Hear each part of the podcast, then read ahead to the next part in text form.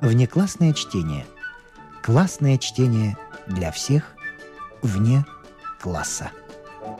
Не включенные в курс литературы. Неизвестное произведение известных авторов.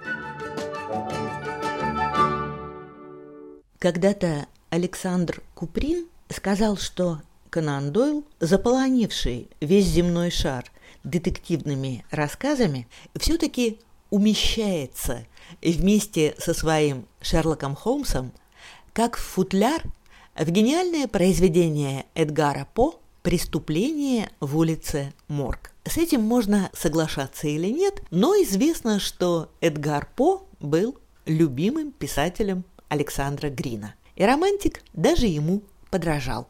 Насколько успешно, можно судить по его памятной книжке «Сыщика». В этот сборник включены детективно-приключенческие произведения, созданные именно под влиянием творчества Эдгара По. Значительную часть составляют рассказы редкие и забытые. Некоторые из них были напечатаны лишь при жизни писателя и не вошли ни в одно собрание сочинений.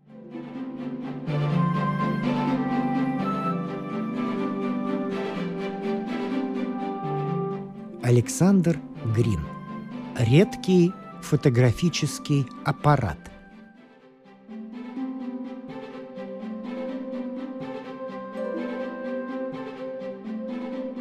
За Зурбаганом, в местности, проклятой самим Богом, в голой напоминающей ад степи, стояла каменная статуя, изображающая женщину в сидячем положении с руками поднятыми вверх к небу и глазами, опущенными к земле.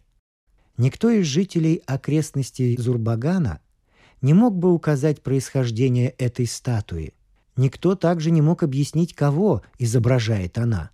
Жители прозвали статую ленивой матерью и с суеверным страхом обходили ее. Как бы то ни было, это ничтожное каменное отражение – давно прошедшей и давно мертвой жизни волей судьбы и Бога уничтожила двух людей.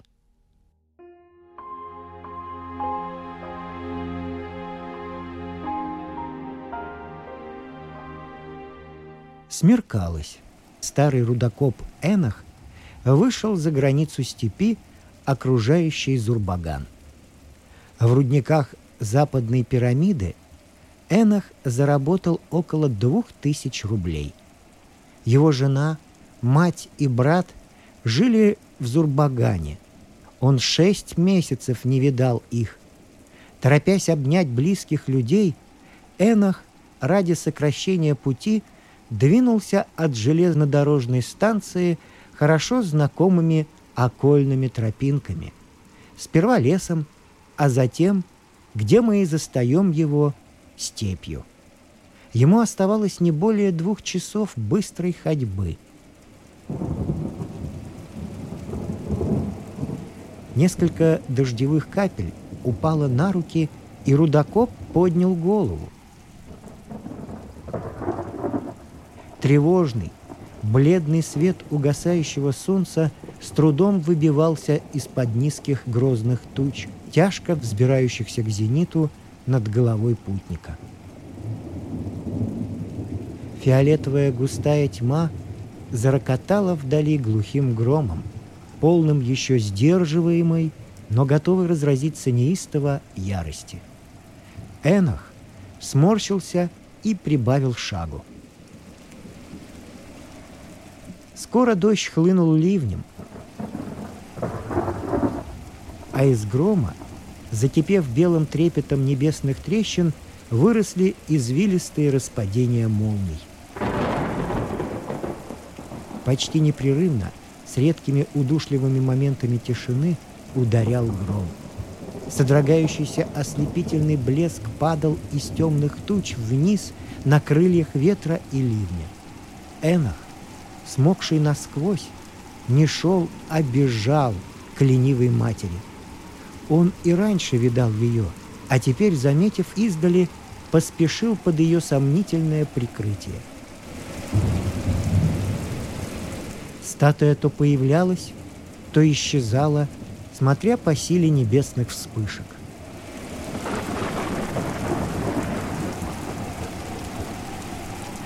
Достигнув подножия двухсаженного изваяния, Энох увидел, что между ногами идола сидит, как в будке, плохо одетый человек. Человек этот пристально смотрел на него. Рудокоп не был трусом, но деньги, зашитые в его кожаном поясе, гроза, действующая на нервы, и уныло замкнутое лицо неизвестного испортили ему настроение которое, несмотря на дождь, благодаря близости дома, было до этого весьма бодрым. Он кивнул сидевшему и оперся плечом о квадратное колено изваяния.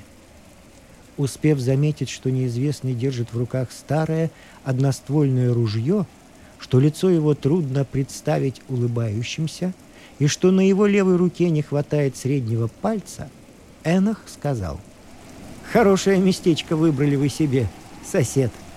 Правда, из-за этого колена мне не бежит, как раньше, вода за воротник, но все-таки брызжет на голову. Сидевший внимательно осмотрел Эноха и кивнул головой.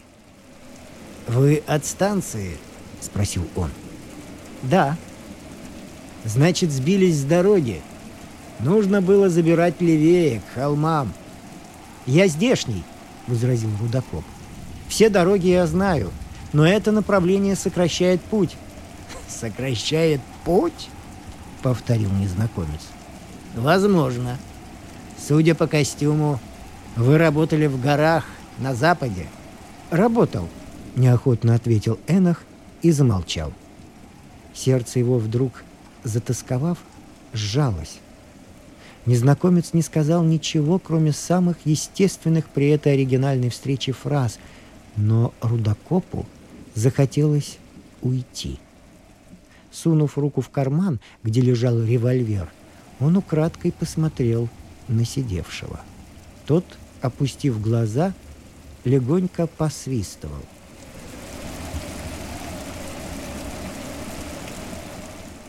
Ветер усилился. уши Эноха начали уже привыкать к неистовому громовому реву. Но тут раздался такой взрыв, что он невольно нагнул голову. Молния чрезвычайной силы и длительности замела степь. Неизвестный сказал, «Давно уже собираюсь я навестить рудники. Там хорошо платят». «Да, хорошо», вздрогнул и слишком поспешно вздохнул Энах. «Знаете, хорошо там, где нас нет. Вот когда я был молодым, тогда действительно зарабатывал. А теперь старость, собачья жизнь. А что?» — продолжал он, намекая на профессию охотника. «Разве лисицы и бобры ходят теперь без шкур?» Незнакомец, ничего не ответив, снова опустил голову. «Пойду, пожалуй», — сказал Энах. «Небо проясняется». «Что вы? Идут новые тучи». «Это ничего. Ветер стихает». «Ого! Ревет, как водопад!» «Да и дождь, кажется, сдал. Надо идти!» Сказав это, Энах крепко сжал в кармане револьвер и шагнул в степь. Через мгновение за его спиной стукнул выстрел, и пуля, выскочив меж лопаток сквозь грудь, разорвала сердце. Энах упал около статуи. Неизвестный вложил новый патрон, смотрел некоторое время, скосив глаза, как слабо шевелятся на земле руки убитого — сводимые судорогой агонии. Затем, встав, присел на корточки возле Эноха. Глупо было бы не воспользоваться случаем при виде такого толстого кожаного пояса, — сказал он. А он еще толковал мне о лисьих шкурах. Нет, я, старый Бартон, знаю, что делаю. Ну-ка, поясок, вскройся. Он разрезал ножом утолщение пояса и с руками полными денег удалился на сухое место между ногами статуи, где, перегрузив добычу в карманы, сидел несколько минут, стараясь побороть возбуждение убийством и сообразить, в какую сторону удалиться. Когда это было решено им в пользу одного из кабаков Зурбагана, Бартон встал и вышел под дождь.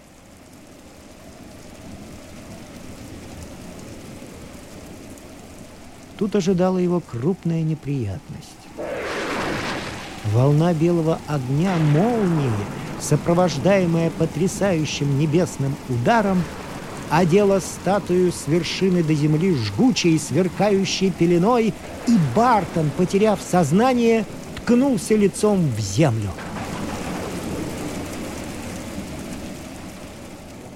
Часа два оглушенный и мертвый лежали рядом – Тучи, отдав земле всю бешеную влагу, скрылись, и над ночной степью показались тихие звезды.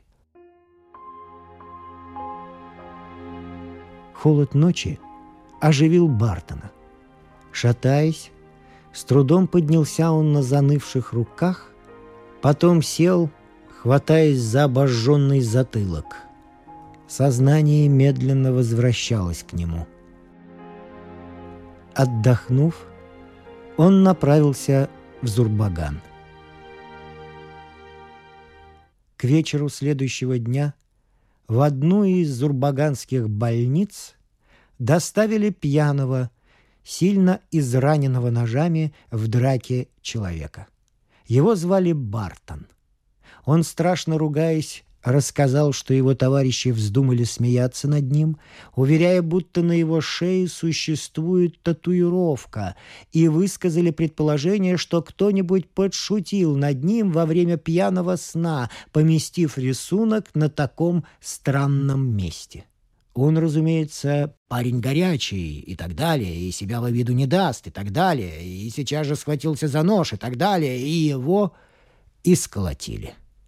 Он рассказывал это в то время, когда ему делали перевязку. Доктор, зайдя сзади, посмотрел на шею Бартона. «Какое-то синее пятно», — сказал он. «Вероятно, синяк». «Вот это может быть!» — подхватил Бартон, рассматривая рану выше локтя, из которой обильно текла кровь. «Я никому не позволю смеяться, ей-богу!» Доктор — щурясь нагибался все ближе к Бартоновой шее. «Когда тебя так хватит громом, как хватило меня, — продолжал Бартон, — я думаю, будет синяк». «А вас хватило?» — спросил доктор. «Еще как! Я шел это, понимаете, близ ручья. Как треснет сверху! Я и полетел через голову. Да ничего, кость здоровая!» Доктор взял губку, смочил ее и потер шею Бартона. «Это-то ничего», — сказал тот. «Вот в боку дыра — это поважнее». «Ну, все-таки», — сказал доктор, — «лечить так лечить». Бартон начал стонать. «Ой-ой-ой!» Доктор, приблизив к шее Бартона сильную лупу, увидел интересную вещь. На белой полоске кожи ясно обозначался рисунок синего цвета, похожий на старинные фотографии. Контуры его были расплывчаты, но странно походили на всем известную статую ленивой матери. Поднятые вверх руки статуи обозначались особенно ясно. Внизу с раскинутыми руками и ногами лежал человек. «Да, это синяк», — сказал доктор. «Синяк и ничего более. А подождите немного». Он вышел в другую комнату, думая о том, как неожиданно открылся автор преступления, обеспокоившего зурбаганцев.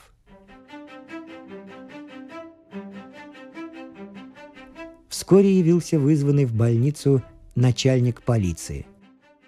«Первый раз в жизни слышу о такой штуке!» — воскликнул он на заявление доктора. «То ли еще делает молния!» — возразил доктор. «Молния фотографирует иногда еще удачнее, чем в этом случае. А что вы скажете на свидетельство науки, что молния, не ранив человека, может раздеть его до нога, не расстегивая воротника и манжет и не развязывая башмачных шнурков? Все это загадочные явления одного порядка с действием смерча, когда, например, черепицы на крышах оказываются перевернутыми в том же порядке, но левой стороной вверх. Нет, снимок вышел удачный. «Надеюсь», — сказал чиновник, — «что этих ручных кандалов, что у меня в руках, не снять даже молнии. Я иду надеть их на негатив».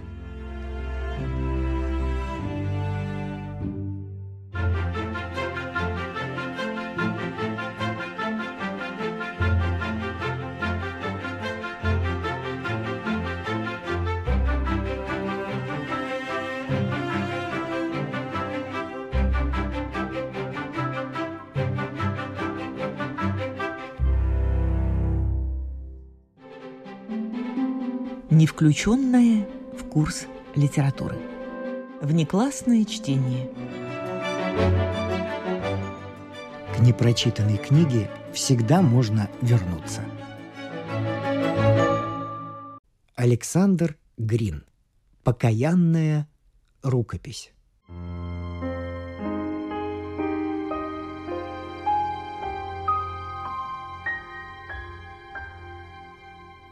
Пишу сии строки 10 октября 1480 года от Рождества Господа нашего Иисуса Христа.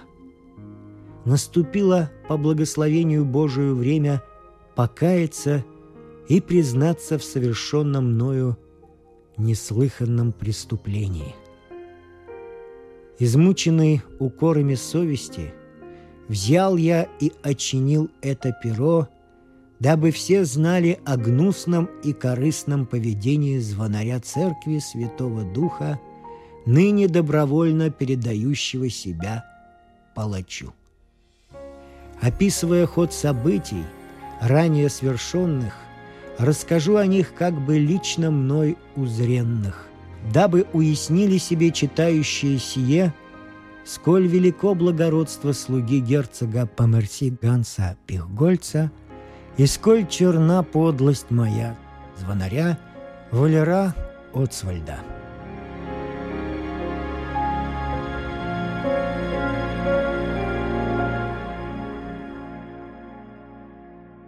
Множество дождливых и ветреных туч скрывало над крышами города Амстердама свод небесный, когда герцог Померси, уличенный в заговоре против моего отечества – вынужден был ночью бежать из своего дома.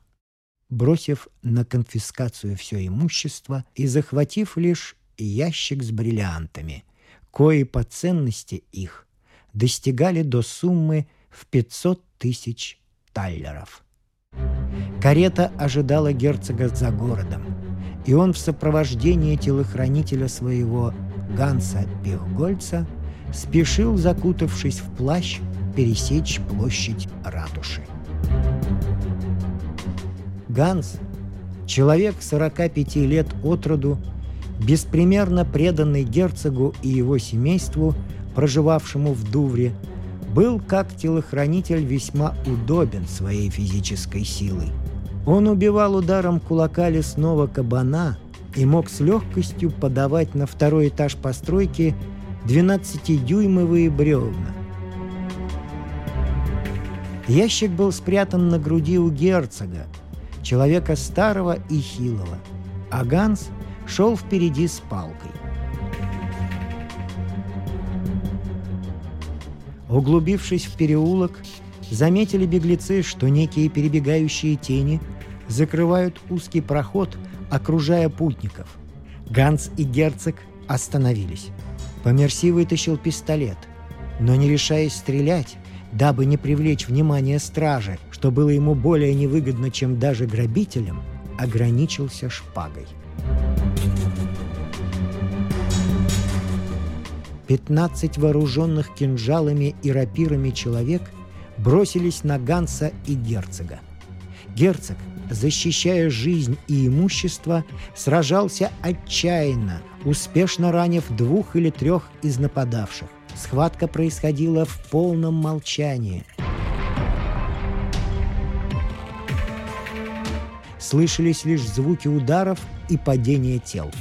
Наконец, свет потайного фонаря, направленный прямо в глаза герцога, ослепил его, и он, нанеся неверный удар, упал, сам пробитый длинной рапирой. Герцог вскрикнул.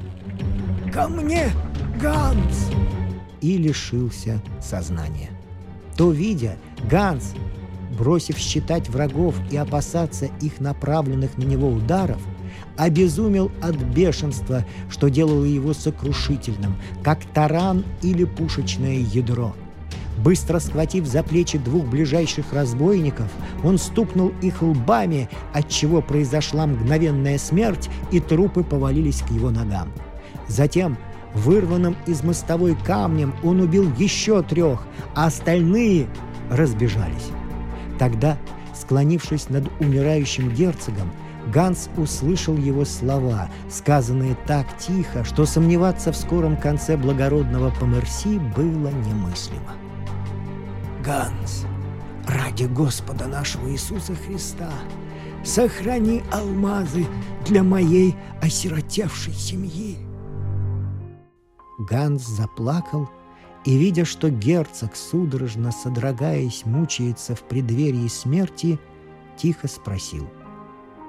«Где спрятать их?» Однако, не получив ответа, признал скорбную действительность. Взял спрятанный на груди герцога ящик с бриллиантами и поспешил ко мне, Валеру Оствальду, звонарю церкви Святого Духа.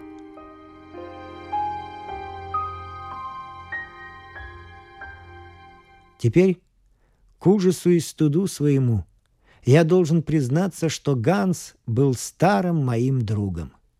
Я часто посещал его, равно и он меня.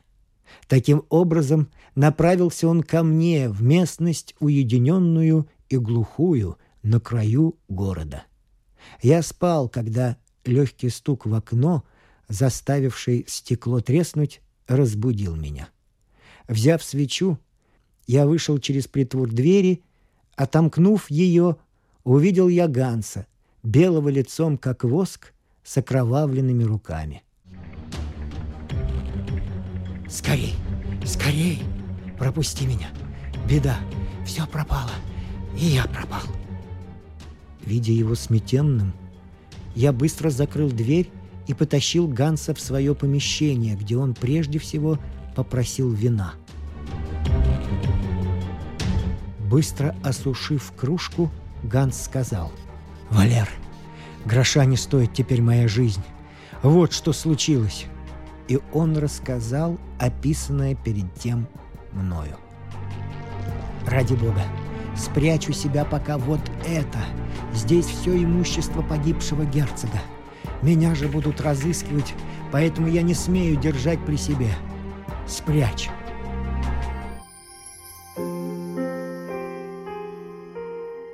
и Ганс раскрыл передо мной ящик, откуда при слабом пламени свечи хлынул такой блеск алмазного пожара, что я, грешный человек, задохнулся от испуга и жадности.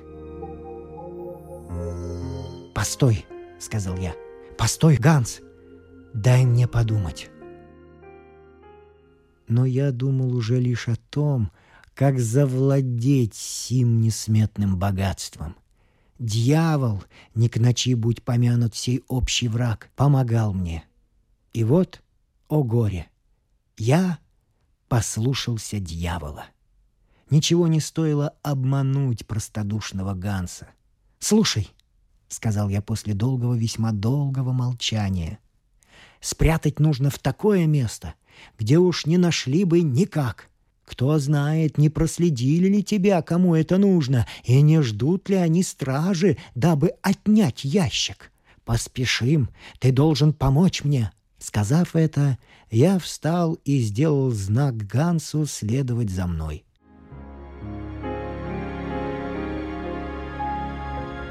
Мы вышли на витую лестницу, устроенную внутри колокольни, и поднялись к угрюмо высоко над нами висевшим колоколам. «Вот видишь этот большой колокол», — сказал я Гансу. «Если привязать ящик к петле языка внутрь, то кто бы мог подумать, что бриллианты висят там? Тем временем ты тайно проберешься в Дувр и сообщишь об этом осиротевшей семье.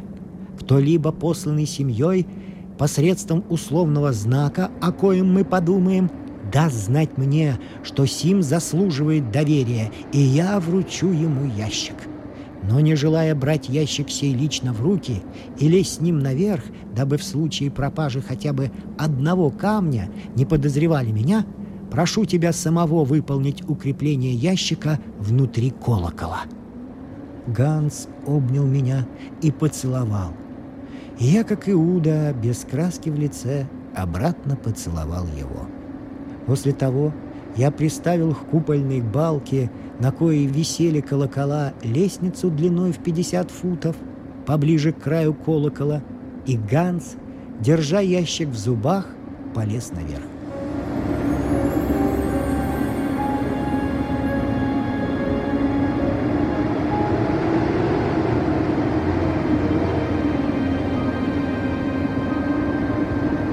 Волнение мое было столь сильно, что я сдерживал рукой сердце.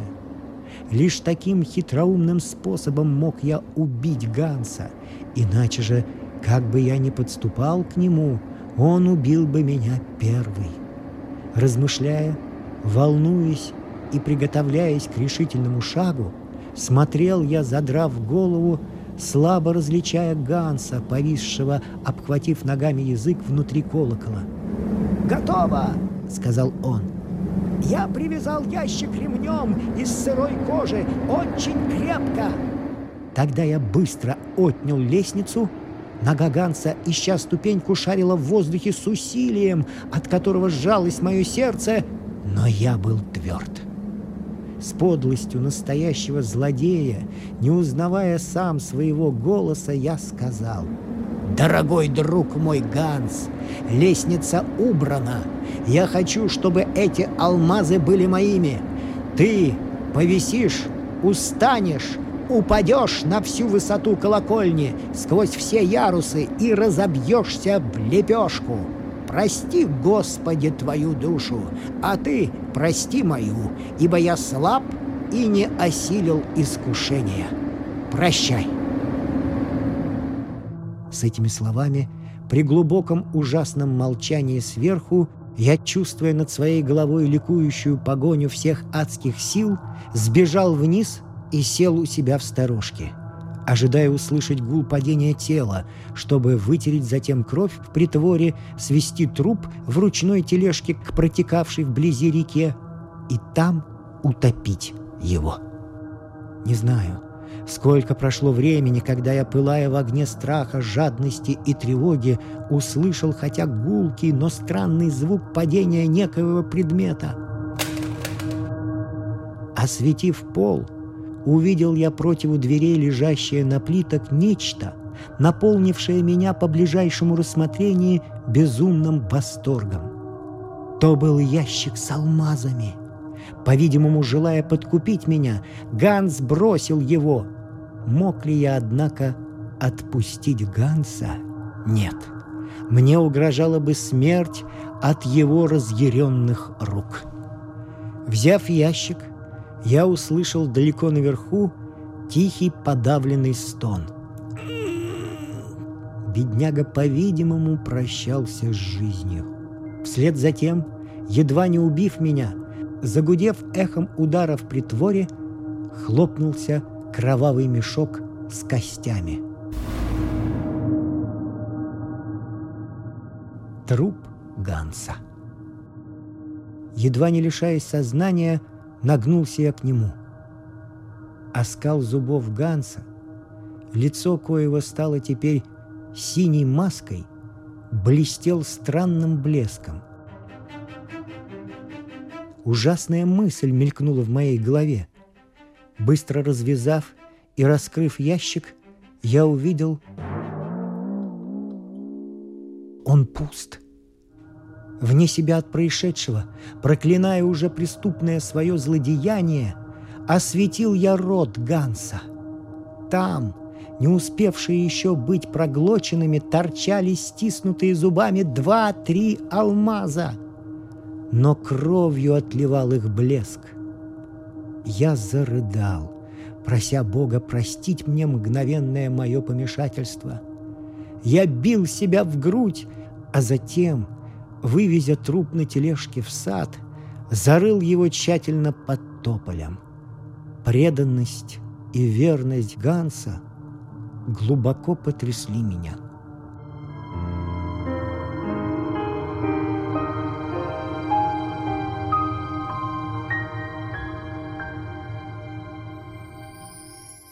Через день мною было послано в Дувр письмо к жене герцога Померси с точным указанием места могилы Ганса и добавлением «Ваши бриллианты, герцогиня, при нем, в нем, под его сердцем, умевшим так бескорыстно и преданно любить тех, кому он служил.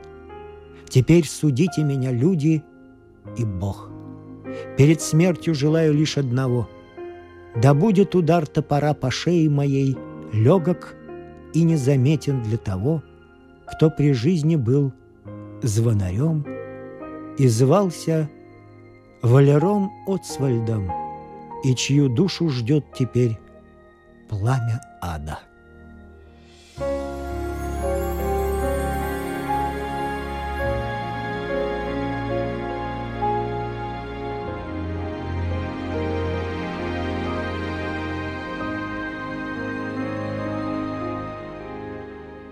Это простодушное изложение зверского преступления отыскано в бумагах художника Гойя, большого любителя подобных рукописей.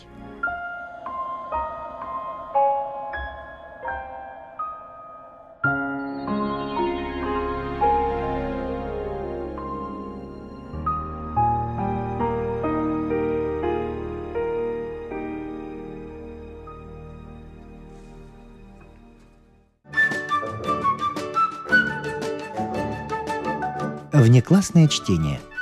Классное чтение для всех вне класса.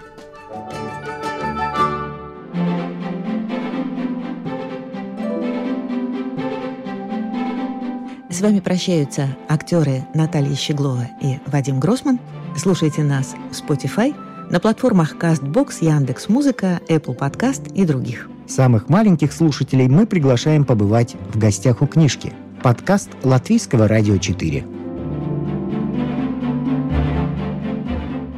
Если вы слушаете нас на ваших любимых подкаст-платформах, ставьте нам, пожалуйста, оценки и оставляйте комментарии, где это возможно. Мы все читаем, нам очень интересно ваше мнение. А для тех, кого интересует наша женская роль в истории, в подкасте Латвийского радио 4 звучат истории на манжетах.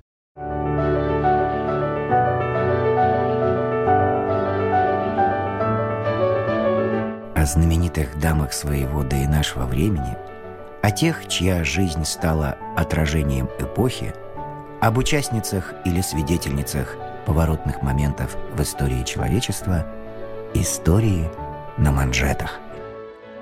Этот и другие подкасты Латвийского радио 4 вы найдете в Spotify, а также на платформах CastBox, Яндекс.Музыка, Apple Podcast и других –